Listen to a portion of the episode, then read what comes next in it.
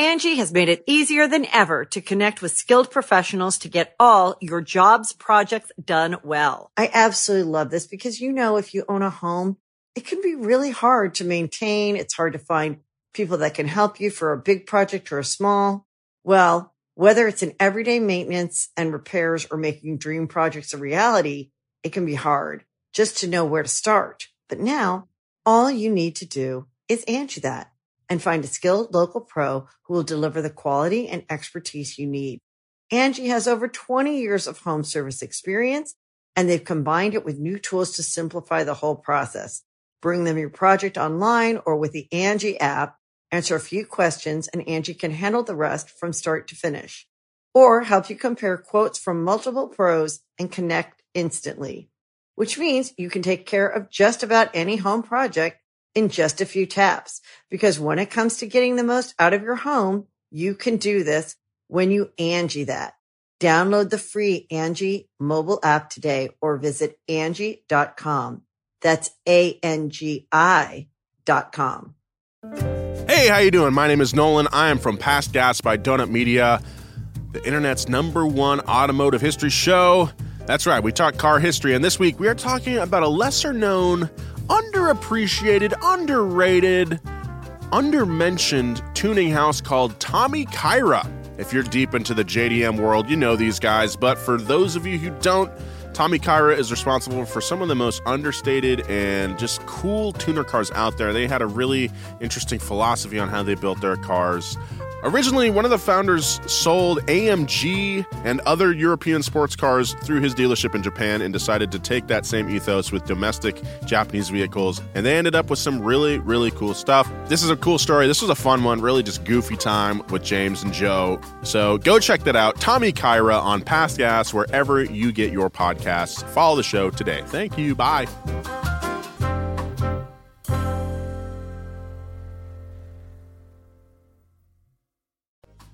Hey guys, Joe here. There's a ton of fun stuff coming up at Donut, so we're re-airing one of our favorite past episodes this week.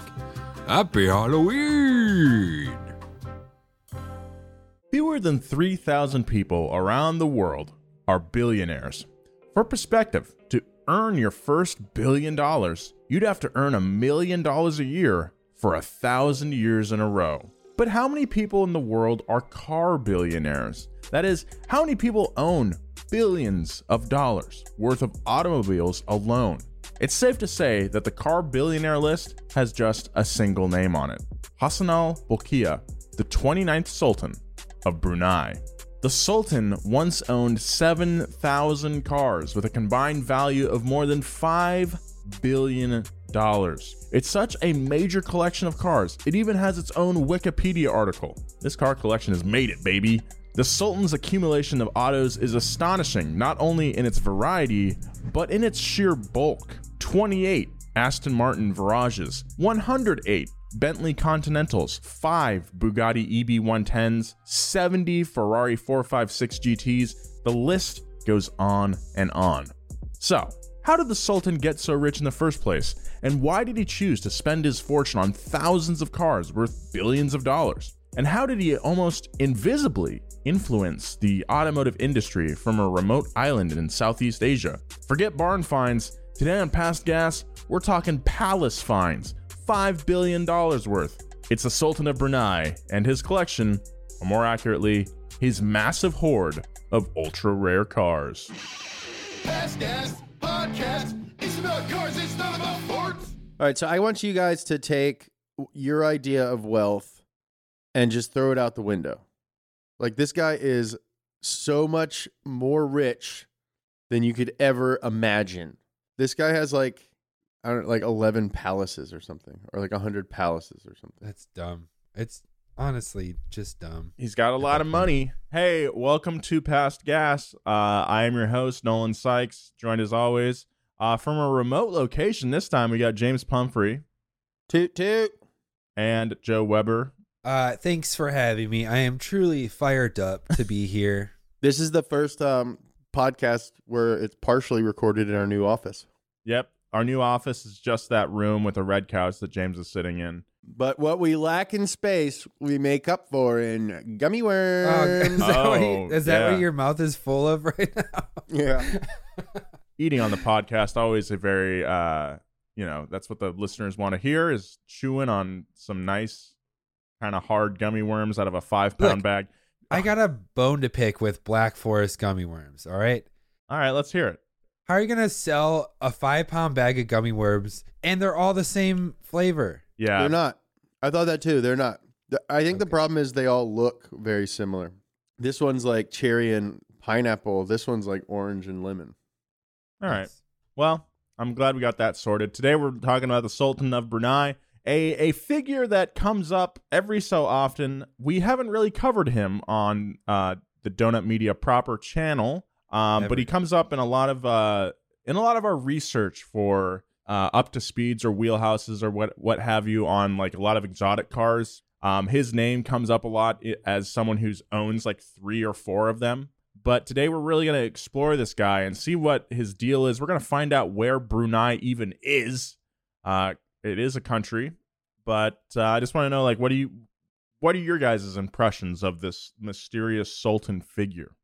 Um, he, like you said, he always comes up like when you're talking about like a yellow Ferrari F fifty, even though all the Ferrari F fifties were supposedly uh, red. It's like, but there's one yellow one. Yeah. Owned by the Sultan of Brunei. Or it's like, I think there's a green uh, one. He has like an ever or like a forest green F forty yeah. oh, or yeah. F fifty. Mm-hmm. Yeah. Uh, do you think he has any like Volkswagen rabbits? Like, does is it all su- super crazy, like luxurious cars? Or are there like a couple like, Like maybe he's like a huge fan of like the nineteen eighty-one Civic, and he has just like a perfect uh, nineteen eighty-one Civic tucked away in a corner or something.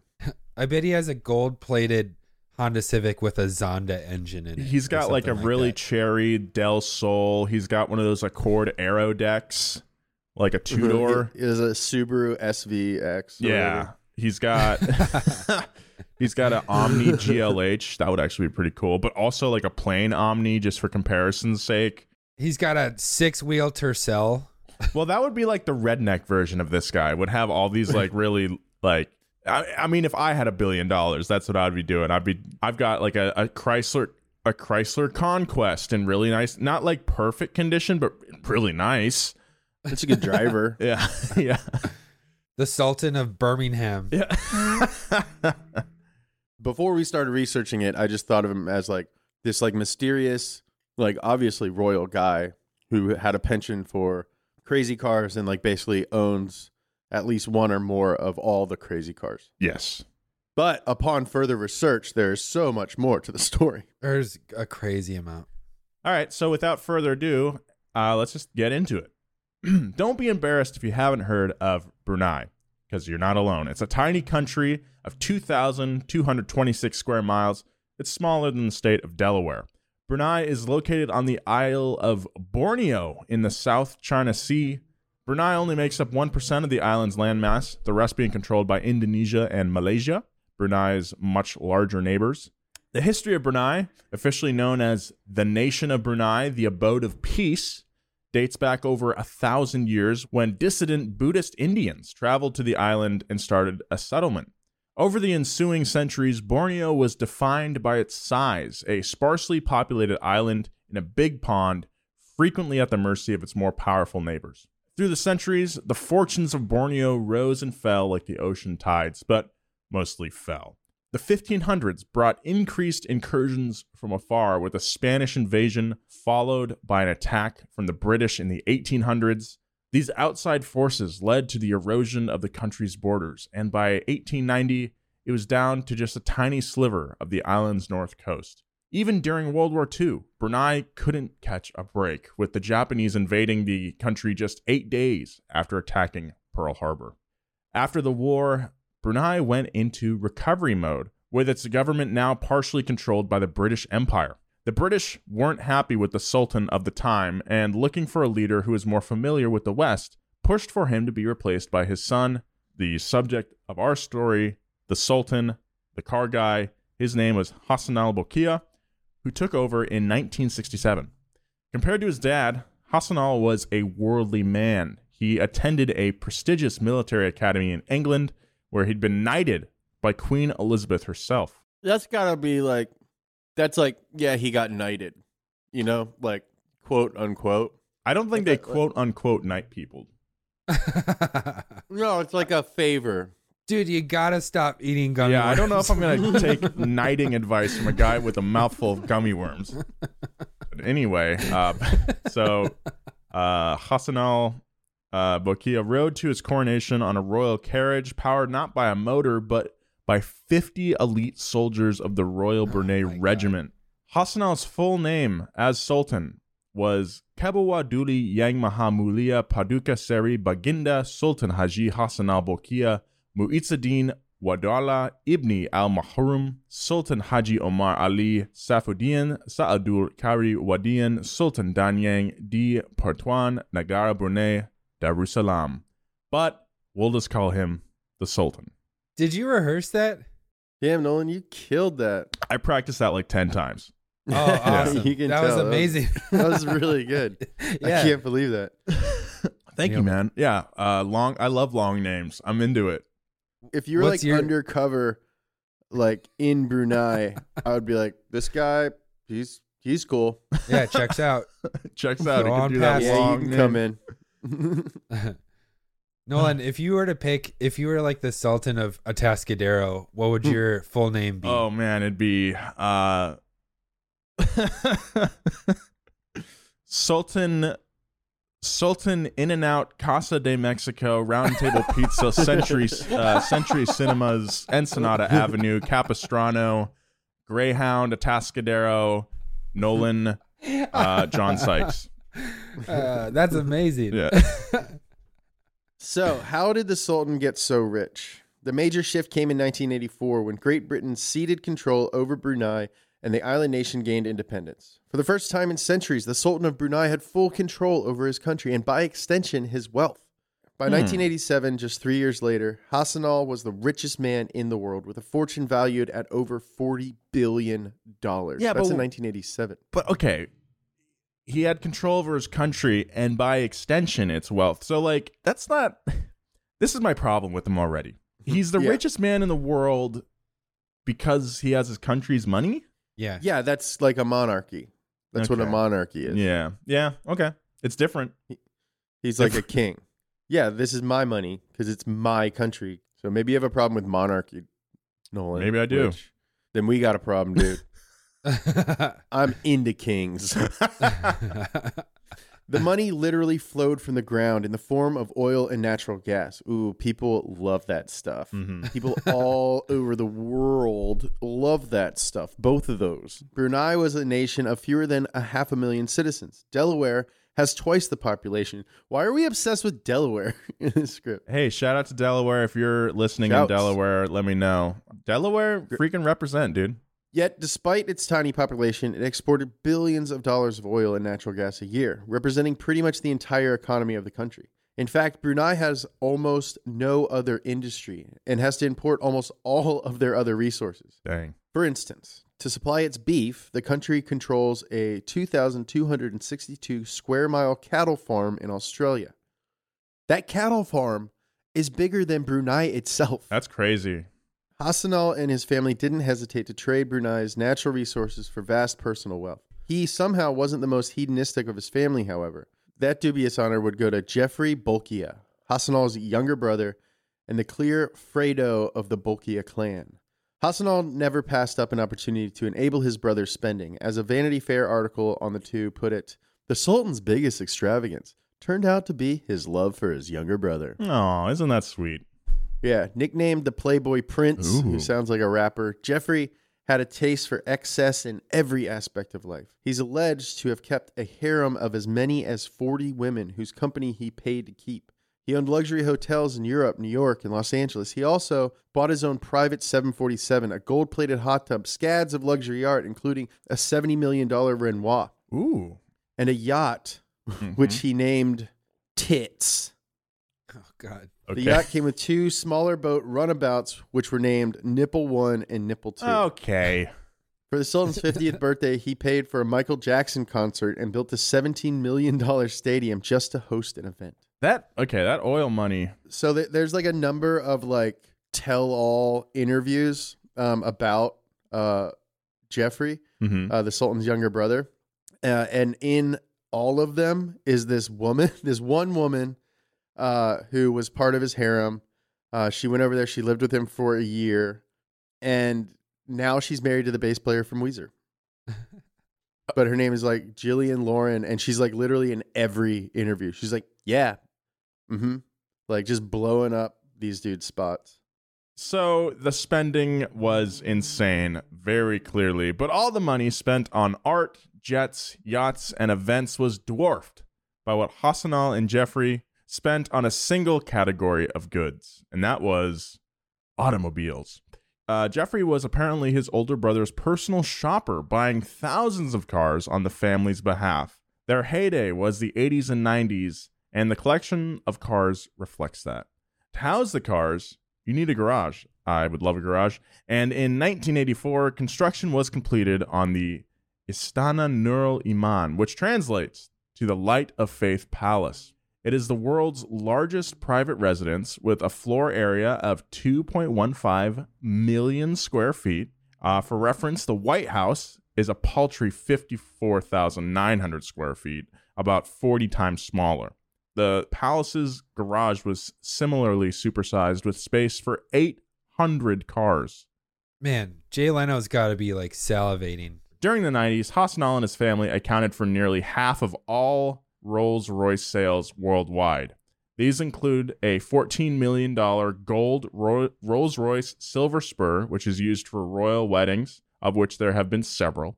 Uh, Hassanal has three wives and Jeffrey has five, although he has divorced two of them. The wedding car even has some ornate gold hubcaps. Rolls-Royce's iconic hood ornament is appropriately known as the Spirit of Ecstasy, and safe to say that the British company was ecstatic that Hassanal Bolkiah was a fan of their cars.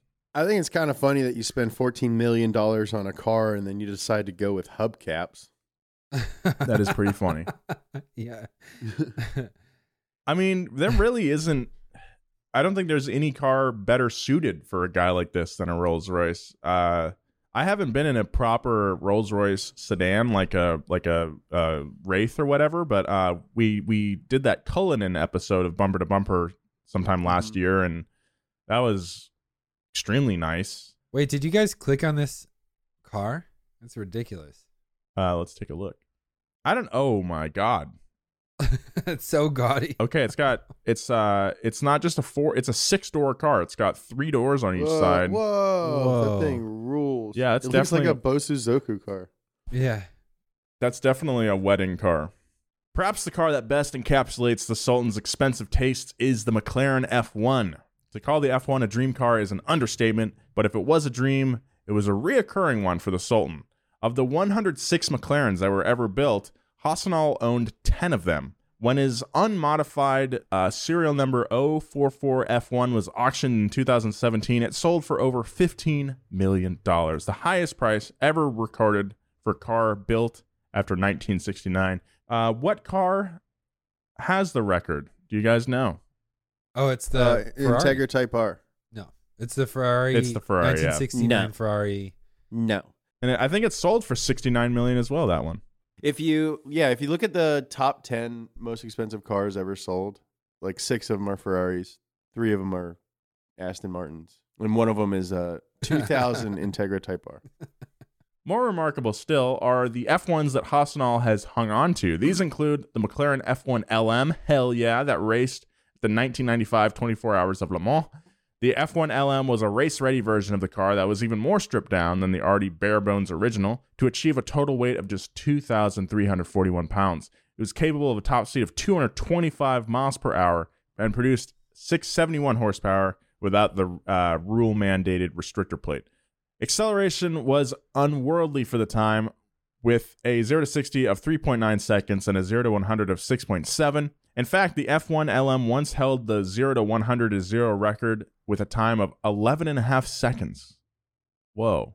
The L Ms were painted papaya orange in honor of Bruce McLaren, who raced in this iconic shade. Uh, if you want to know more about that, check out our Bruce McLaren series. It was also the perfect color for Brunei. The car won the twenty-four Hours of Le Mans and Hassanal but three of the six that were made. I love the L M. Um, the Sultan seemed to make a habit of buying luxury cars in bulk, treating brands like Ferrari and Rolls-Royce like his own personal car Costco. Oh, that's what I was going to say. Okay, so like you own all these cars, really fast race cars. Brunei is not that big. There's probably not yeah. a lot of roads that you can drive super quick on. Right? Well, I think I think you'll see uh, a little bit later oh. that not of a lot, not a lot of these cars have been driven. Okay. All right. Thanks, Joe.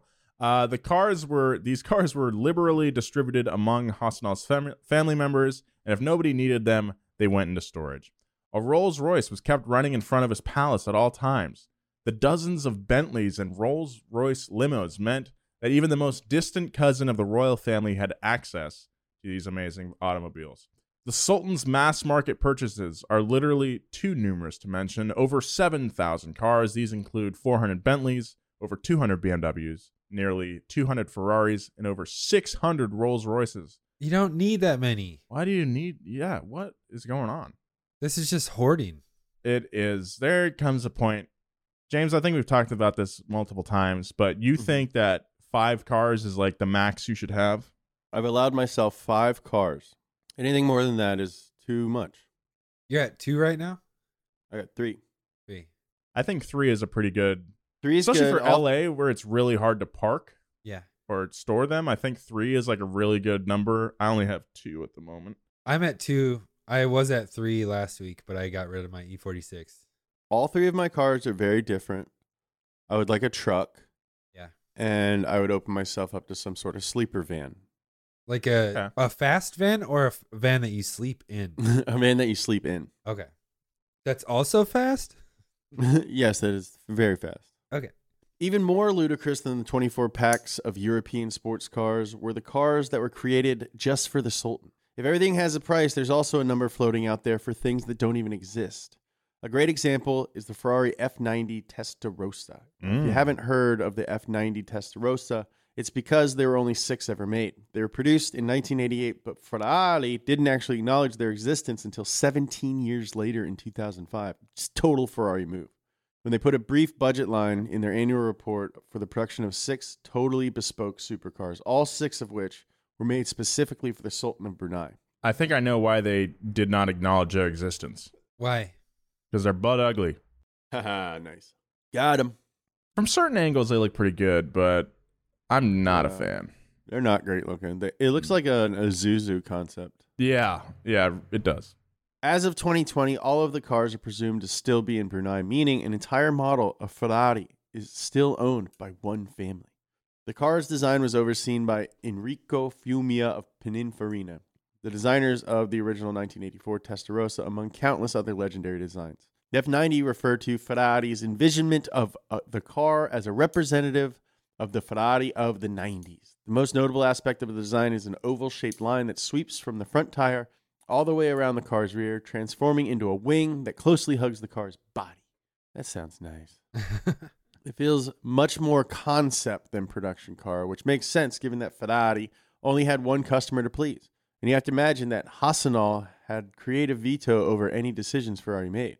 Fiumia apparently wanted to build front engine and sedan versions of the car, but the F ninety project, as it was called, never expanded beyond the initial six cars built for the Sultan. Well, Hassanal was seemingly pleased with the F nineties because the cars kicked off over a decade of ordering custom, bespoke models with a variety of car makers. Hmm. These included the Bentley Dominator, of which six were made at the jaw-dropping cost of nearly five million dollars apiece. The Dominators were actually heavy-modified Range Rovers and were the first S U Vs ever to sport the Bentley badge. These like things the look F- sick. With a name like Dominator, what do you expect?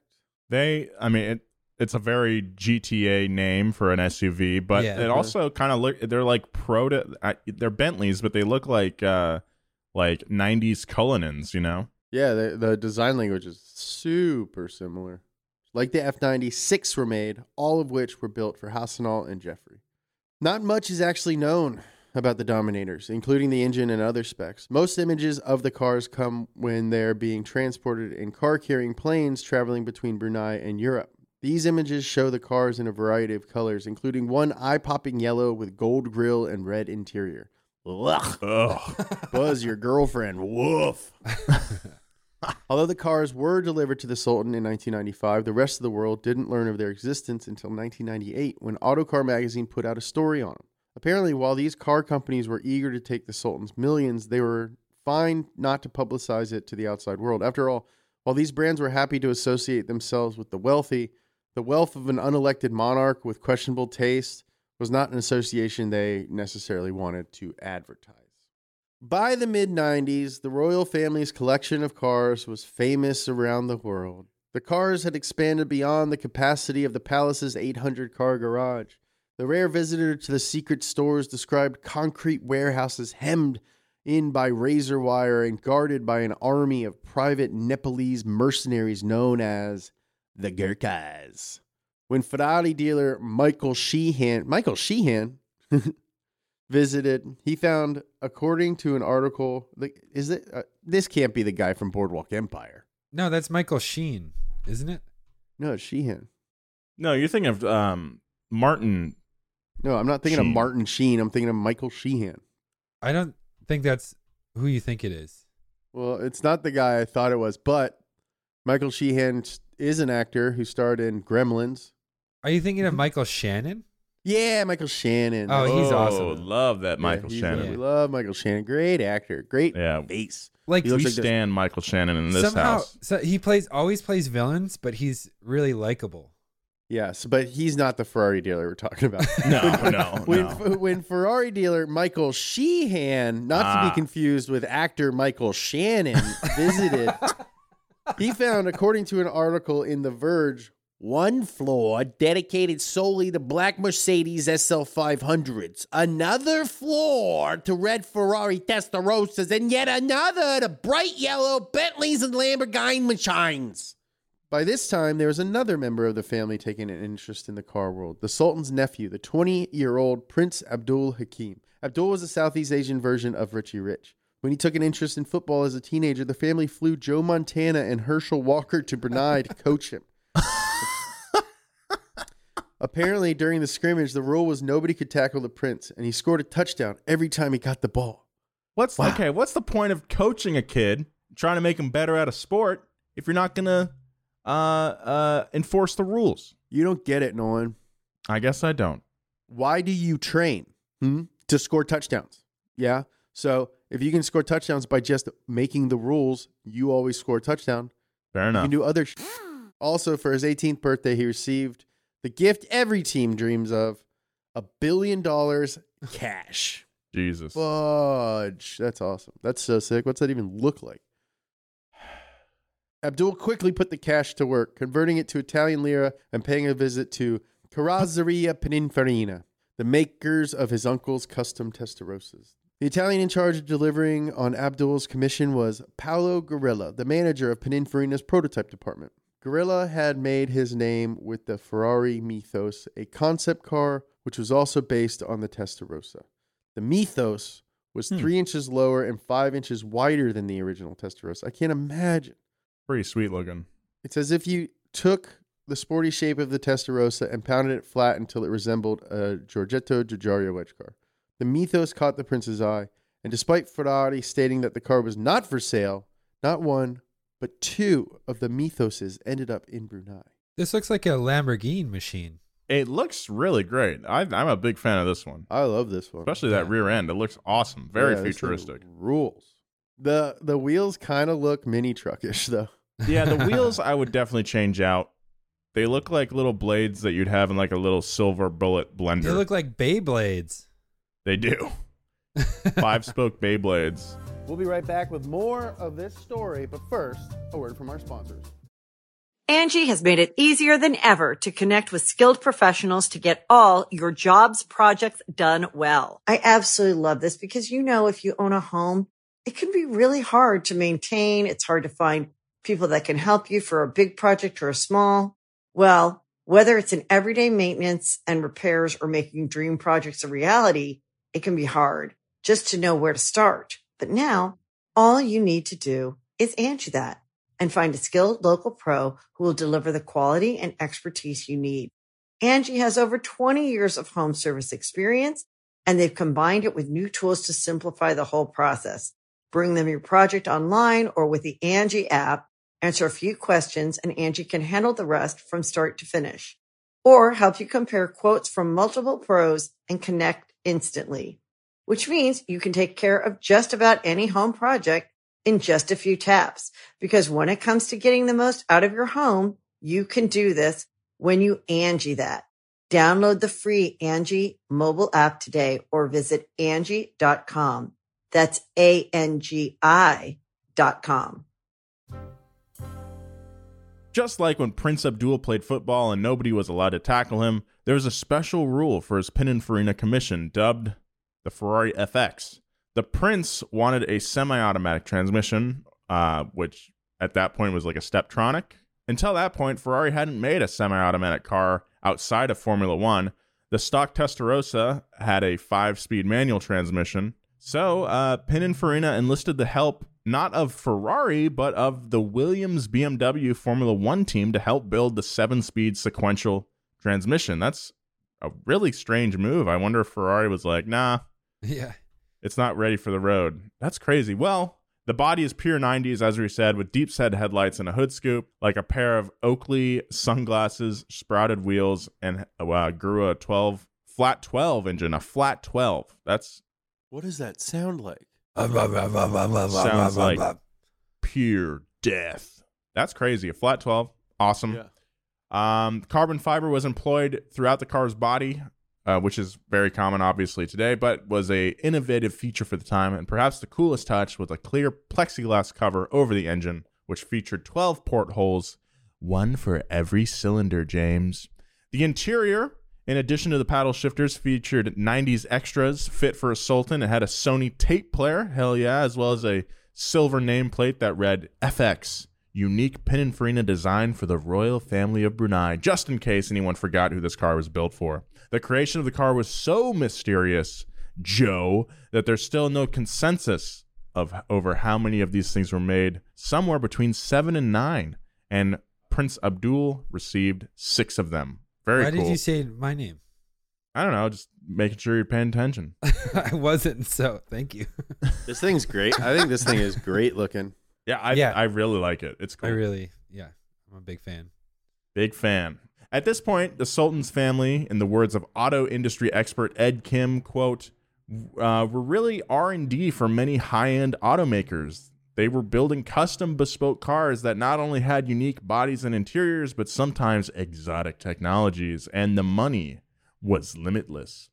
With its semi-auto transmission and carbon fiber, the F X showed how the Sultan was indirectly pushing the car industry forward, similar to the way the Romans gave us aqueducts and how Egypt built the pyramids and America put people on the moon.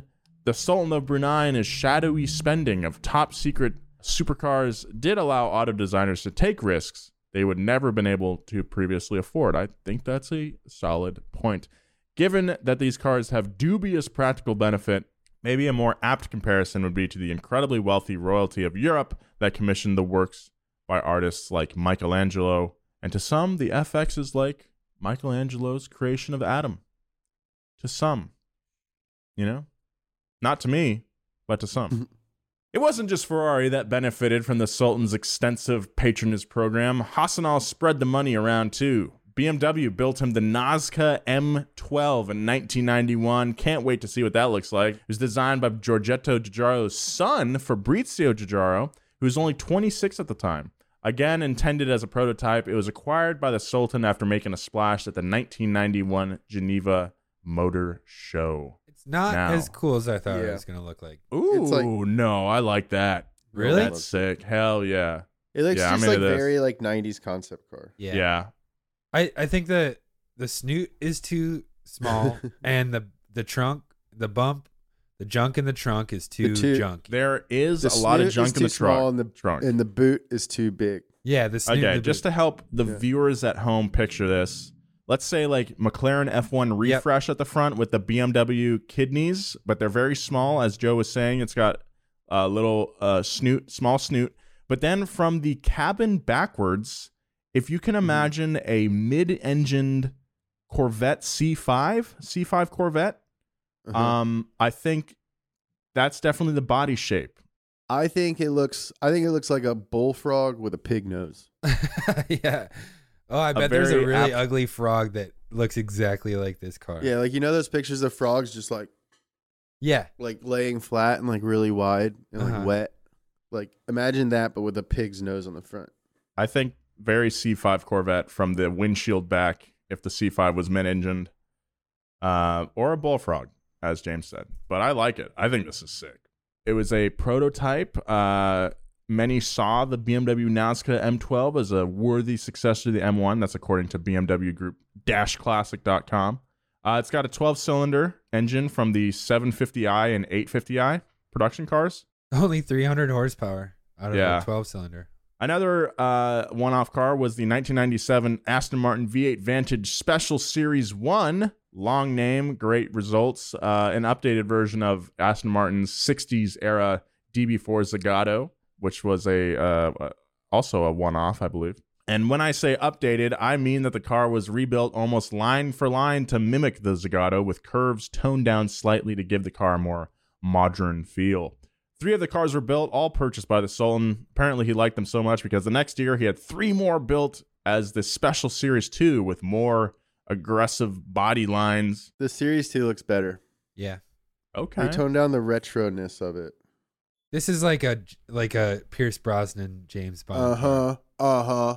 Series two looks like the hero car in like a uh, late eighties dystopian future action movie. I don't know if I agree with that. Really? You don't think so? You... No, I feel like the the Beamer, that Nazca Beamer was is oh, yeah. definitely That's the hero for sure. car in it.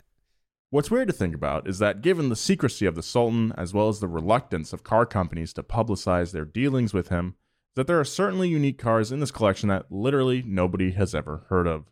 That includes cars like the nineteen ninety-six Bentley Buccaneer, of which six were made, all for the Sultans. This one I'm on the fence about. It looks I like think... a Continental G T. Well, but then like look at all the angles. It looks like oh, a like yeah. a car a cartoon wolf would drive, like kind of in a kind of in a good way. Yeah, it's very. This yeah. is very Who Framed Roger Rabbit right yeah. here. I think it is butt ugly. I could like I'm not gonna argue with that. I think you're spot on with your assessment though. Very cartoon wolf. Yeah. Um, yeah, the trunk definitely ruins the whole thing. Yeah, for sure. The boot, because uh, like right now it it it just looks like a Continental G T with a funny boot. Yeah. Yep. I think you're dead on, James. Sultan of Brunei, hit me up, H M U. So what's the current status of the collection, and why has the story to this point kept us in the era of the eighties and nineties? The answer lies in the nineteen ninety-seven Southeast Asian financial crisis, mm. which started in nearby Thailand and spread throughout the area, sending government debt skyrocketing and demand for oil plummeting. Selling oil was what allowed the Sultan to buy cars, and oil just wasn't selling like it used to. To make matters worse, Prince Jeffrey was still spending like it was nineteen ninety-six, allegedly keeping forty ladies on call at a hotel in London and purchasing the now-closed Playboy Club for four times its market value for what we have to assume were sentimental reasons. He also spent seven million dollars on bejeweled wristwatches that depicted on the hour a couple copulating, oh boy. As well as one point three million dollars on similarly styled erotic fountain pens. Oh, my God. Come on, dude. He also uh, would, he had like a bunch of statues of him and his wife having sex in different positions all over the house. And uh, just like, yeah, they're going through like hard times right now. But uh, when he, uh, when they announced that they were going to do Sharia law in Brunei, uh, he owns, the Sultan owns the Beverly Hills Hotel. And so like all these people were like boycotting the Beverly Hills Hotel. Yeah. But like he was basically like, Like, I don't give a f- like, I own that hotel so I can, like, stay there. Oh, my God. If I'm in L A. Meanwhile, Hassanal was becoming increasingly open to Islamic fundamentalism as a way for him to maintain power over Brunei. If it's not already clear, Jeffrey was violating some of the main rules of Islam with his behavior, and it was a bad look for the Sultan. The formerly loving relationship between him and his Playboy brother began to sour, and he ordered armed troops to raid Jeffrey's palace and demand that he return assets, which, according to Vanity Fair, included over six hundred properties, two thousand cars, one hundred paintings, five boats, I assume tits is in there, and nine aircraft. Two houses and four vehicles. What's the difference between me and you? About six hundred properties, two thousand cars, one hundred paintings, five boats, and nine aircraft. six hundred properties. That's too many. Over the years, Jeffrey was dragged to court, first in New York and later back home in Brunei, where he was accused of embezzling fourteen point eight billion dollars. Jeez. He was also the subject of a lawsuit by Shannon Marketic, better known as Miss U S A nineteen ninety-two, who claimed that after she was hired for promotional work by Jeffrey, she was held as a member of his harem in Brunei and not allowed to leave the country. The lawsuit was eventually dismissed, I wonder why, with an American judge ruling that Jeffrey had diplomatic immunity. Come on, man. Uh, They paid it off. Uh, by allowing Jeffrey to be exposed to continuing lawsuits and even initiating his own legal claims against his brother, Hassanal was sending a clear message. The boom years of Brunei were over, and the purse strings were being severed. For Brunei, the two thousands were going to be less wedding scene in Godfather Part one and more Frodo swimming with the fishes in Godfather Part two. Frodo Baggins had the best part in Godfather Part two. Yeah, sorry. For Brunei, the two thousands were going to be less wedding scene in The Godfather Part one and more Fredo swimming with the fishes in Godfather Part two. Luckily for Fredo, or Jeffrey, he was eventually forgiven and brought back into the fold. And in the past decade, he's been spotted once again mingling with the rest of the royal family. Oh, I'm Aww. glad it worked out for him, you know? Oh, good, good. They should do a reality show with these actors. Oh, dude, I would love that. Keeping up with the... Hassanals? Hanging with the Hassanals. Hanging out with the Hassanals. Uh, I think you mean hanging out with the Kabwala Duli Yang Mahamulia Paduka Seri Baginda Sultan Haji Hassanal Bolkiah Mo- Muizzadeen Mu. Never mind. Keep going. Too long. Hey, what, uh, welcome back to Keeping Up with the Kabwala Duli Yang Mahamulia Paduka Seri Baginda Sultan Haji Hassanal Bolkiah Muizzadeen Wadawula Ibni Al Muham Sultan Haji Omar Ali Safuddin Sa'adul Kari Wadian Sultan Da. D. Pertuan Nagara Brunei Darussalam this week. Jeffrey's back. Damn, you got bars, Nolan. We'll get back to more Past Gas, but right now, a word from our sponsors. All right, so what about the fate of the Sultan's cars then? They may not be literally swimming with the fishes, but there's definitely some weird smells involved, guys. According to a blog post by California-based Ferrari broker Michael Sheehan, our guy. Not to be confused with actor Michael Shannon. no, the no, definitely not to be confused. In two thousand two, Sheehan was offered an appealing deal from a mysterious source in Brunei. Who could it be? thirteen unique yeah, right. Ferraris and McLaren F ones were being offered as a lot at bargain basement prices, or at least the basement of a very expensive luxury goods store. Sheehan was obviously intrigued and flew out to Brunei to check out the prospective goods. Uh, what he saw boggled his mind. His mind was literally scrambled. In his words, quote, "First we went through fucking like eight two-story buildings, with each level holding about one hundred twenty guys. Each level had a semblance of a theme. Uh, with the first building filled with Porsches from nine five nines up to cars from the late nineteen nineties.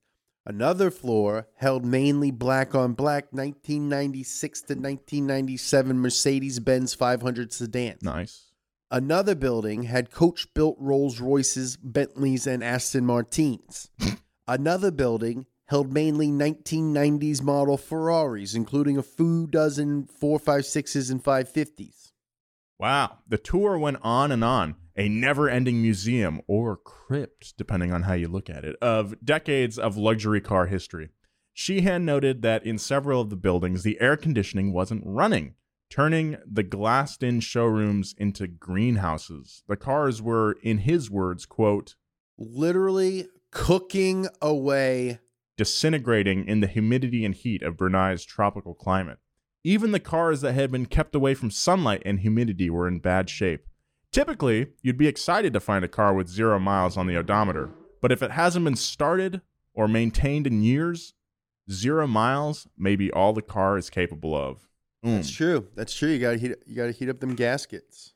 Further complicating any prospective deal for Sheehan was a nearly universal lack of paperwork for all these vehicles, including export documents or even titles.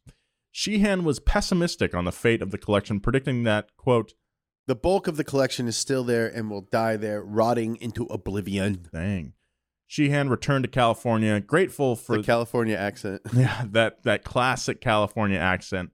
Hey, are you going to take the one ten to the four oh five or what? Yeah, I got to take the freaking one fifteen to get myself some authentic California pizza. I'm going to go get a bagel. Nobody has bagels like they do in California. Uh, give me some avocado. Give me some fucking avocado toast. A green juice. Sheehan returned to California, grateful for the one-of-a-kind, surreal experience of uh, his visit to Brunei, but he left empty-handed. As for Hassanal Bolkiah, his name has been in the news a lot lately for unhappier reasons. In two thousand fourteen, he implemented a Sharia law penal code that included severe penalties for homosexuality. Not cool. He received widespread condemnation, but Sharia law remains enforced in Brunei. So, what have we learned? Uh, let's just say that cars are for driving, not collecting. I think that's uh, pretty safe to say.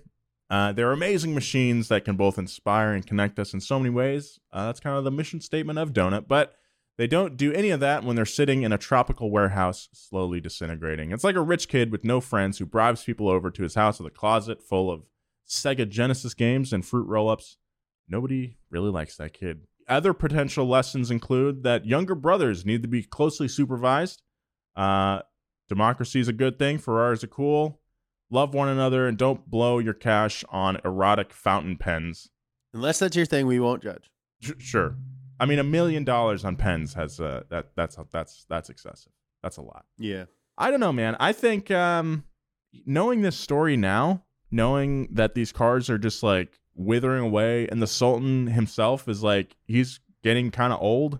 Um, yeah. I, I used to have such a like a, a mysterious wonder about this guy and his cars, but now it just sounds like it's more of a burden than anything else. It's like weird, weird mental illness hoarding stuff. It kind of reminds me of like, uh, what are the, what's that documentary about the mom and the daughter? Oh, that, like, Grey, Grey Manor or something like that. Yeah. Like Grey Gardens yeah. or something. Oh yeah, yeah. Yeah. Yeah. That's what it kind of reminds me of. Just like these two guys who are in charge, but don't really like, like they just were on top of oil. You know what I mean? It's not like they were like, they had great like international policy or anything. They just had like, the product yeah that everyone um, needs. I mean, we didn't really get into yeah. it at all just because I think it's kind of obvious, but like it just like uh, you know how much how much how much good could have been done for his people had he like not just mm-hmm. spent all of this money on cars, you know. Yeah, yeah, that, on cars and palaces and boats yeah and tits that and, kind of finger wagging for me kind of goes without saying, but like it, it at the it, at the end of the day it's just like all that was for nothing because these cars are just disintegrating and like people, their collectors probably are going to buy them, especially like the stuff like the McLaren F one and all that. But it's just like, you don't need five hundred Mercedes sedans. No, you don't need a Rolls Royce to be running at all times in front of your palace. Just turn it on when you need it. Like, where are you going? Yeah. Like it does it, does it take that long to start up your car that it has to be running? Like, come on. It's just yeah, excess, yeah. obviously. Uh, but I don't know. It's just a weird, weird story, weird little island nation. Uh, I would like to visit Malaysia, though. We would like to visit Malaysia, so uh, if you have any reason for Nolan to go, hit us up. Um, this one was fun. Yeah, I had a lot of fun talking about this. I'm I'm still just bummed that all these cars are just rotting. That sucks. Yeah, it is. It, yeah. It's a huge, it's a bummer for sure. Yeah, I'm just glad there's no Volkswagen G T Is over there. There is uh like a Mercedes S L wagon that has a Zonda engine that wasn't in this script, but it's really oh, cool. Oh, I, yeah, I think I read about that. James, with your growing uh Volkswagen collection, you're going to be the Sultan of. Oh, don't, don't tell people where yeah, I live. Don't give his location away, dude. Bridget, Bridget please can bleep, bleep that. that out. And on that note. Uh, Nolan, I'm gonna kill you, buddy. Uh, follow Donut Media uh, at Donut Media across social. Follow Joe at Joe G Weber. Follow Nolan at Nolan J Sykes. Follow mm-hmm. me at James Pumphrey. I'm almost to four hundred twenty thousand followers on Instagram. Nice. Then I'm gonna go private. Get in while you can. Uh, all right, Uh, I love you guys. Yeah. Uh, be kind. And also keep it juiced. Go buy our merch, donut media dot com. See you next time.